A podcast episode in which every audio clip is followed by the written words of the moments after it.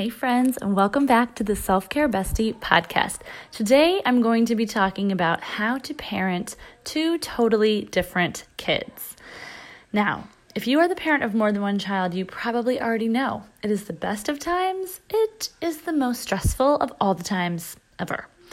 I admit that before my oldest boy was born, I was determined that if there was one thing I was going to get right, perfect, it was parenting. After all, I had a degree in social work.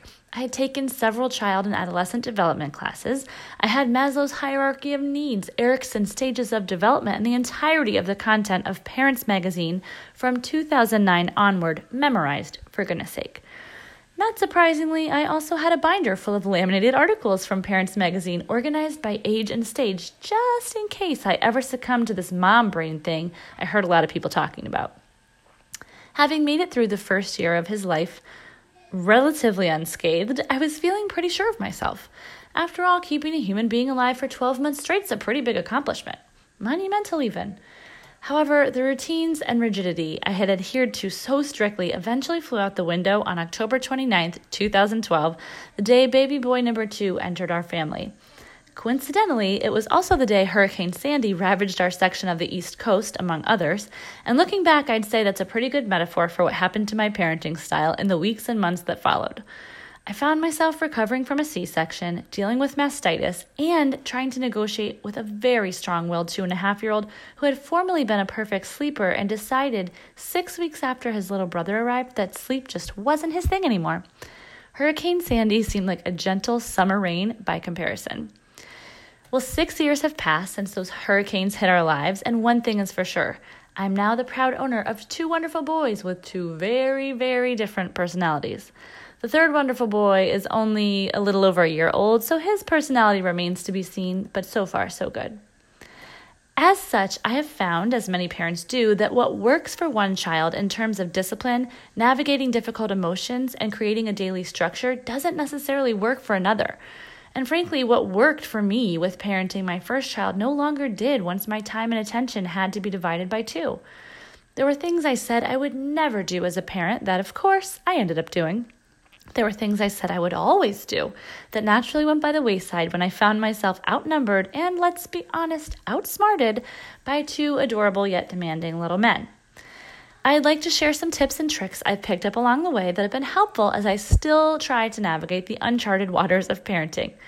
Oh, and I won't be citing from that binder full of articles. That mama jamma didn't even make it through our first post-baby move. No. These tips and tricks are just from my own experience, which isn't exactly science, but still. All right. The first thing I would recommend is to learn each child's love language. It never ceases to amaze me that two kids who have come from the same two people and have been raised in the same exact environment can be so dang different. One of the differences I discovered between my kids early on is the way they give and receive love. My oldest is extremely sensitive to criticism or perceived criticism. A perfectionist to the core. Wonder where he got that. He shuts down when he's reprimanded or even redirected. And by shutting down, I mean from the ages of 2.5 to 7, it was like a war zone whenever he got mad. We likened him to a Sour Patch Kid because he was sour, and I mean very, very sour. But when he was sweet, he was the sweetest boy in the world. But again, when he was sour, watch out. Learning that his love language is the words of affirmation made me realize I needed to stop constantly pointing out what he was doing wrong and heap on the encouragement for all the amazing things he was doing right. For my other son, a born snuggler, physical touch was super important. For him, all was right in the world when he was sitting on my lap or I was giving him a hug. Once I deduced their individual love languages, I could parent smarter and love them better. This led to less tantrums, less arguing, and less stress for me. Win, win, winning. All right, next is to learn to respect unique personalities. This was huge for me. Ultimately, as I look back, I can see all the ways I tried to mold my kids, especially my oldest, to fit what I and I alone thought was the way they should be. Ugh.